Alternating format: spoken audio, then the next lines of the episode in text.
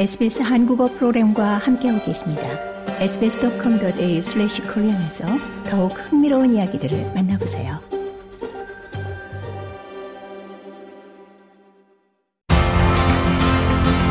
저만 가지고 있는 상품성은 무엇인가, 또 제가 진행하고자 하는 일에서 저만 공급할 수 있는 유니크한 밸류는 무엇인가. 호주 한국인 동포로서의 가능성은 굉장히 무궁무진하다고 생각을 하고요. 호주하고 한국하고 차이점은, 호주에서는 자기 목소리를 내야 돼요. 저희 한국 기업들이 어떤 일을 하는가에 대해서 제가 설명을 많이 하게 돼요. 내 앞에 작게든 크게든 기회라는 게 주어지면 다소 초라해 보일지라도 멈춰있지 않고 가감히 부딪혀서 해보고, 아니면 그때 다시 그곳에서부터 시작하면 되니까요.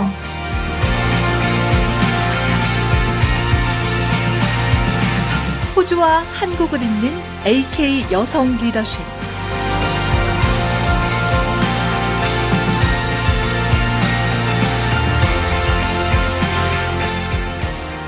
코클리어, 영어로 하면 달팽이관이라는 뜻이죠. 이 인공 달팽이관, 즉 인공 와우를 개발하고 생산하는 호주 회사의 이름이기도 합니다.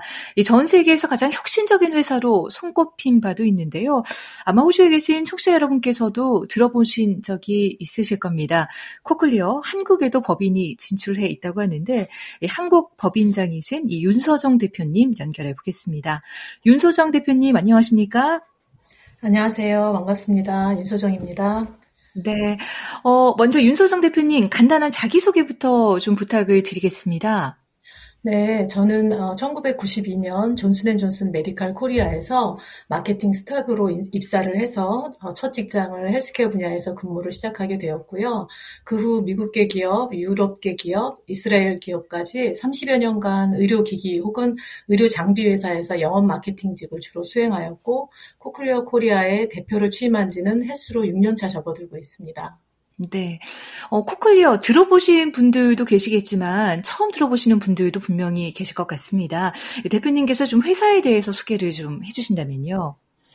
네, 코클리어는 천구백팔십일 년 세계 최초로 인공와우를 개발해서 지난 사십여 년간 전 세계 육십오만 명의 난청인들에게 소리를 찾아준 청각 솔루션 제조 및 공급업체입니다.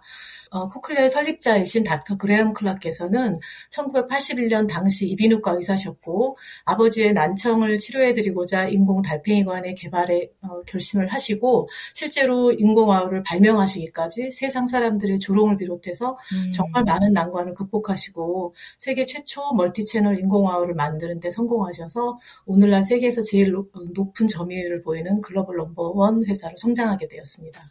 네. 인공 와우, 인공 달팽이관인데요. 어, 이 개념 자체가 좀 낯선 분들도 많으실 것 같습니다. 저희가 네. 흔히 알고 있는 뭐, 보청기 같은 건가요? 네, 대부분의 많은 분들께서 난청을 겪게 되면 보청기를 떠올리실 텐데요. 네. 보청기와 인공와우는 소리를 들리게 해주는 기계적 메커니즘이 전혀 다르고요. 따라서 의학적 인디케이션도 전혀 다릅니다. 보청기의 경우 사십에서 오십 데시벨 정도의 중도 난청을 앓고 있는 환자분께서 소리를, 환자분께 소리를 증폭시켜서 들리게끔 해주는 원리라면, 인공와우는 칠십 데시벨 이상의 고심도 난청 환자분이 대상자가 되십니다. 네. 어, 또한 인공와우는 보청기처럼 단순히 소리를 증폭시, 어, 증폭시켜주는 원리가 아닌 소리를 전기신호로 바꿔서 청신경에 직접 소리를 전달하는 내부 임플란트가 기능함으로 해서 소리를 듣게 해주는 수술적 치료요법입니다. 네, 수술을 받으셔야 되고, 그리고 이 고심도 난청 환자분들은 수술 이후에 어, 깨끗하게 소리를 들으실 수 있으신가요?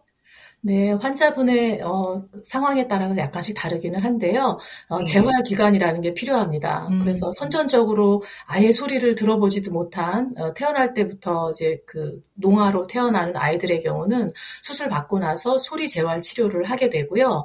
네. 어, 성인이 돼서 돌발성 난청이 온 경우 같은 경우는 평생 동안 듣고 말하고를 했기 때문에 네. 인공화호를 하게 되면은 거의 수술하고 매핑하는 즉시 구십 퍼센트 이상의 그 소리 듣기가 가능합니다. 합니다. 아, 그렇군요. 네. 정말 수술 전과 후가 획기적으로 달라지겠네요. 네네. 네.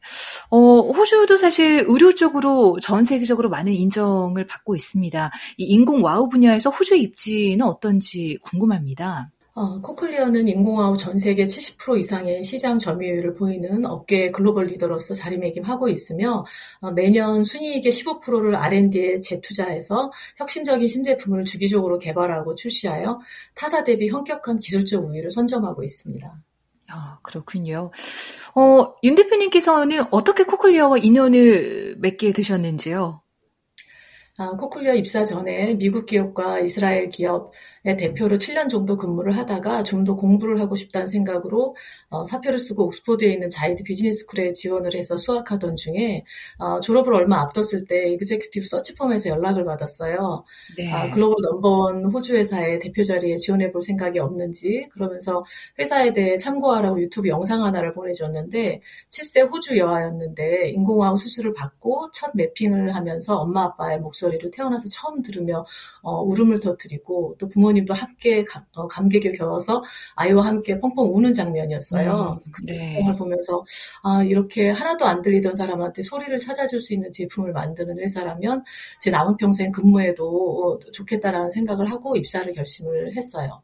그래서 네. 입사를 해보니 역시 생각했던 대로 일을 한다기보다는 하루하루 봉사한다는 마음이 들 정도로 굉장히 보람된 직장 생활을 하고 있습니다. 네, 분명 일이고 업무시겠지만 정말 많은 분들의 변화를 지켜보실 수 있으니까요. 어, 너무 보람되실 것 같습니다. 어, 네. 윤 대표님께서는 호주에 출장으로 가는 일도 많으실 것 같은데요. 어, 호주에 대한 인상은 어떠신지 궁금합니다. 어떠신가요? 네, 어, 첫 출장 때 저희 회사가 맥쿼리 센터 근처에서 있다 보니까 맥쿼리 쇼핑몰에 가게 되었는데요. 오페라하우스 같은 유명 관광지가 아님에도 불구하고 정말 다양한 국가의 사람들이 있는 걸 보고 깜짝 놀랐어요. 그래서 가만히 보니까 관광객도 아니고 대부분 거기 사시는 주민들이었거든요. 그래서 네. 호주가 아일랜드 국가에서 어쩌면 많이 폐쇄적일지도 모른다는 제 선입견을 한 번에 날려버린 경험이었어요. 네. 그리고 또 웅장하고 멋진 자연 경관과 어, 연중 쾌적한 기온 으로 출장 갈 때마다 참 여기서 살고 싶다는 생각이 많이 들더라고요. 근데 어, 저는 주로 분기마다 에이펙 사장단 미팅에 참석, 참석하느라 이제 시드니에 가는데 다른 네. 나라 사장들도 오면은 항상 하는 얘기가 은퇴하면 시드니 와서 살고 싶다는 얘기들을 음. 많이 합니다. 네. 어, 코클리어 호주 회사인데요. 호주 회사만의 특징이라면 어떤 게 있을까요? 코클리어 한 군데를 다녀보고 호주 회사를 어떻다라고 단정 짓기는 참 어려울 것 같은데요. 네. 제 경험만 놓고 말씀을 드린다면 어, 미국 기업이 매출과 목표 달성 그리고 성과 중심으로만 직원을 평가하고 회사의 이익 창출이 회사의 근간을 이룬다면 어, 코클리어는 항상 중심에 사람이 있는 것 같아요. 모든 회사의 의사결정이 고객 우선 그리고 어, 직원을 굉장히 귀히 여기고요. 그 뒤에 회사가 있다는 느낌을 받거든요. 네. 창업주이신 닥터 그레엄 클락이 제품을 개발한 취지 자체도 비즈니스를 해보겠다는 생각이 아닌 아버님의 난청을 치료해드리고 싶다는 효심으로 시작해서 그런가 하는 제 나름의 생각을 해봤어요. 네, 이 창업주이신 닥터 그레엄 클락 아직도 그 생존에 계시나요? 네, 생존에 계시고요. 최근에 네. 팔십오 세 생신 잔치를 아, 한 걸로 알고 있습니다. 네, 그러시군요. 어, 한국에서 호주 회사의 제품에 대해서는 어떻게 받아들이시는지도 궁금합니다. 미국이나 유럽 계열 회사에 비해서 한국에 진출해 있는 회사의 숫자 자체는 적은 수인데 우선 인공화호만 놓고 얘기를 한다면 타사인 오스트리아나 미국 기업에 비해 어, 월등한 기술력을 갖고 있어서 한국 내 브랜드 파워와 기업 인지도는 굉장히 높은 편입니다. 네. 굉장히 자랑스럽습니다. 네. 어, 물론 분야에 따라 다르겠지만, 어, 여성 법인장이 아직까지 한국에서도 많지 않은 것으로 알고 있습니다. 이 삼십 년 동안 헬스케어 분야에서 근무해 오시면서, 어, 좀 여성으로 어떤 부분이 가장 큰 도전으로 느껴지셨습니까? 네, 근래에 들어서는 제가 사회생활을 시작할 당시에 비하면 대기업, 중소기업을 막론하고 여성 전문 경영인들이 많이 활동을 하고 있는데요. 그래도 네. 여전히 많은 분야에서 사회적 제약과 편견은 존재하는 게 현실입니다. 아, 또한 제가 몸담고 있는 헬스케어 분야는 극히 보수적이어서 여성 직장인들에게는 특히 많은 어려움이 있다고 할 수 있는데요. 네. 제가 신입사원이고 미들 매니저로 성장할 때까지는 어, 빈번한 회식 문화가 굉장히 힘들었었고 팀 리더로서 그 이상의 직위로 올라간 이후에는 비슷한 연배인 남자 직원들이 여자 매니저를 대하는 편견으로 힘들었던 기억이 있습니다. 음.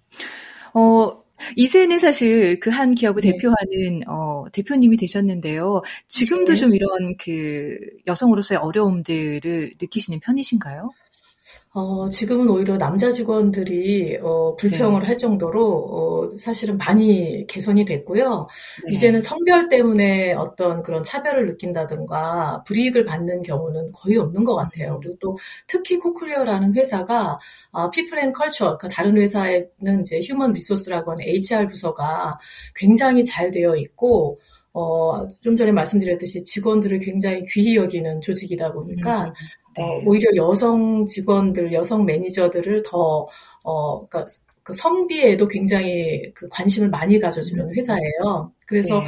저희 코클리어 코리아 조직만 해도 일부러 그렇게 한 건 아닌데 정확히 남녀 비가 오십 대 오십 입니다. 네. 네. 그래서 예전에 비해서 기회도 많고, 그러니까 음. 열심히만 하면 이제는 성별 구분 않고 어, 균등하게 기회가 음. 주어지고 어, 굉장히 그 어, 공정하게 평가받는 그런 사회가 된 것 네. 같습니다. 네. 어, 윤 대표님처럼 이렇게. 어, 전문 경영인을 꿈꾸는 분들이 계실 것 같은데요. 어, 젊은 여성분들께 좀 어떤 조언을 나눠주고 싶으신가요? 네, 꼭 젊은 여성들께라기보다는 성별을 떠나서 엠지 세대들께 해드, 해드리고 싶은 얘기가 있어요. 요즘 네. 누가 그러더라고요. 엠지 세대는 막막하다의 M과 어디로 갈지 몰라 지그재그로 갈팡질팡해서 엠지 세대라고 하더라고요. 네. 그래서 제가 사회생활을 막 시작할 때는 국가 전체 경제가 급성장을 할 당시여서 대학을 졸업해서 취업을 원하는 학생은 대기업이든 중소기업이든 취업은 할 수 있었는데 요즘은 대학생활 내내 마치 취업을 하기 위해 공부를 하는 형국이 돼서 참 안타깝거든요. 근데 취준생들 입장에서는 기회 자체가 참 적어지기도 했지만 기업 대표들 모인 자리에서 얘기를 하다 보면 막상 회사가 직원을 뽑으려고 하면 인재를 찾기가 힘들다는 말들을 많이들 하세요. 아, 그러니까 저도 네. 많이 느끼는 점이 요즘 대학생들이나 사회초년생들이 부딪혀보지 않고 너무 일을 가려서 하려든다든가 본인들 생각에 미래가 보이지 않으면 아예 시작도 안 하고 계속 고민하고 비교 분석만을 하면서 행동에 옮기지 못하는 젊은 친구들을 많이 보거, 보거든요. 아, 네. 그래서 말 그대로 실수나 실패를 하지 않으려고 하는 경향이 있는 것 같아요. 그래서 당부드리고 싶은 점은 내 앞에 작게든 크게든 기회란 게 주어지면 다소 초라해 보일지라도 멈춰있지 않고 과감히 부딪혀서 해보고 아니면 그때 다시 그곳에서부터 시작하면 되니까요. 마음에 들지 않는 길을 갔다고 해서 그게 잃어버리는 세월은 아니거든요. 그 안에서 많은 걸 배우고 다음번에 다른 기회가 왔을 때 더 나아진 통찰력, 통찰력을 가지고 좀 더 내가 좋아하고 잘할 수 있는 일을 찾아가는데 좋은 밑거름이 된다고 생각을 합니다. 그래서 내가 어떤 탤런트를 갖고 있는지 또 어떤 일을 좋아할지 직접 해보지 않고는 스스로도 잘 모르니까요. 그리고 어디서든 내가 쓰임이 될 수 있는 곳을 찾아서 조직과 사회에 크게는 국가에 기여하겠다는 마음으로 사회생활을 한다면 어디서든 환영받는 직장이 될 수 있을 거라 생각을 하고요. 세상을 널리 이롭게 하고 싶다는 마음으로 취업을 준비하고 직장 내에서는 어, 내일 내일 가리지 않고 일을 찾아서 열심히 하다 보면 나 하나 살아가는 데 필요한 길은 꼭 열리고 보람 있는 직장 생활을 할 수 있을 거라 생각합니다. 네. 그렇습니다. 정말 좋은 말씀 해주셨는데요. 모든 경험이 결국에는 인생에 좋은 어, 양분이 된다는 거, 네, 어, 기억하시면 좋을 것 같습니다. 어, 윤 대표님께서는 인공 와우 기술에 대해서 가장 잘 설명해 주실 수 있는 분이실 겁니다. 그런 만큼 꼭 이 부분 여쭤봐야 될 것 같은데요. 어, 난청으로 힘들어하시는 분들께 해주고 싶으신 말씀이 있으시다면요. 네, 어, 모든 질환이 그렇듯이 적절한 때에 치료를 받는 게 무엇보다 중요한데요. 난청은 방치할 경우 치매 발병 확률이 다섯 배에서 아홉 배까지 이른다는 것이 이미 많은 논문으로 입증이 되었습니다. 그래서 안 들리는데 참고 사시거나 병원 가는 걸 미루고 계시다면 가까운 이비인후과를 찾아서 정확한 진단을 받으시고 필요하다면 적극적인 치료를 받기를 권해드립니다. 예전엔 인공와우가 선천성 농화로 태어난 아이들한테 주로 수술이 되었다면 근래에는 노령 인구가 늘어나면서 자연스럽게 찾아오는 퇴행성 난청 혹은 장기간 이어폰을 사용하는 청소년들 층에서도 난청이 흔하게 진단되고 있거든요. 그래서 스트레스로 인한 원인 모를 돌발성 난청 인구도 꾸준히 늘고 있는 상황이고요. 주위에 난청으로 고생하시는 지인이 있으시다면 제때 치료받으실 수 있도록 독려를 부탁드립니다. 네, 난청이 방치될 경우 치매 발병률이 다섯 배에서 아홉 배나 이른다는 거 뭐 한 번도 생각해보지 않은 상관관계인데요. 정말 무섭습니다. 어, 난청이 있으시다면 꼭 전문가의 진료를 받고 치료를 받으셔야 된다는 거 어, 방송 들으시는 청취자 여러분께서도 어, 꼭 염두에 두셔야 하겠습니다. 어, 인공 와우, 인공 달팽이관을 개발하고 생산하는 호주 회사 코클리어 코리아, 한국 법인의 윤서정 대표님 오늘 함께했습니다. 대표님 오늘 멀리 한국에서 함께해 주셔서 정말 고맙습니다. 네, 감사합니다.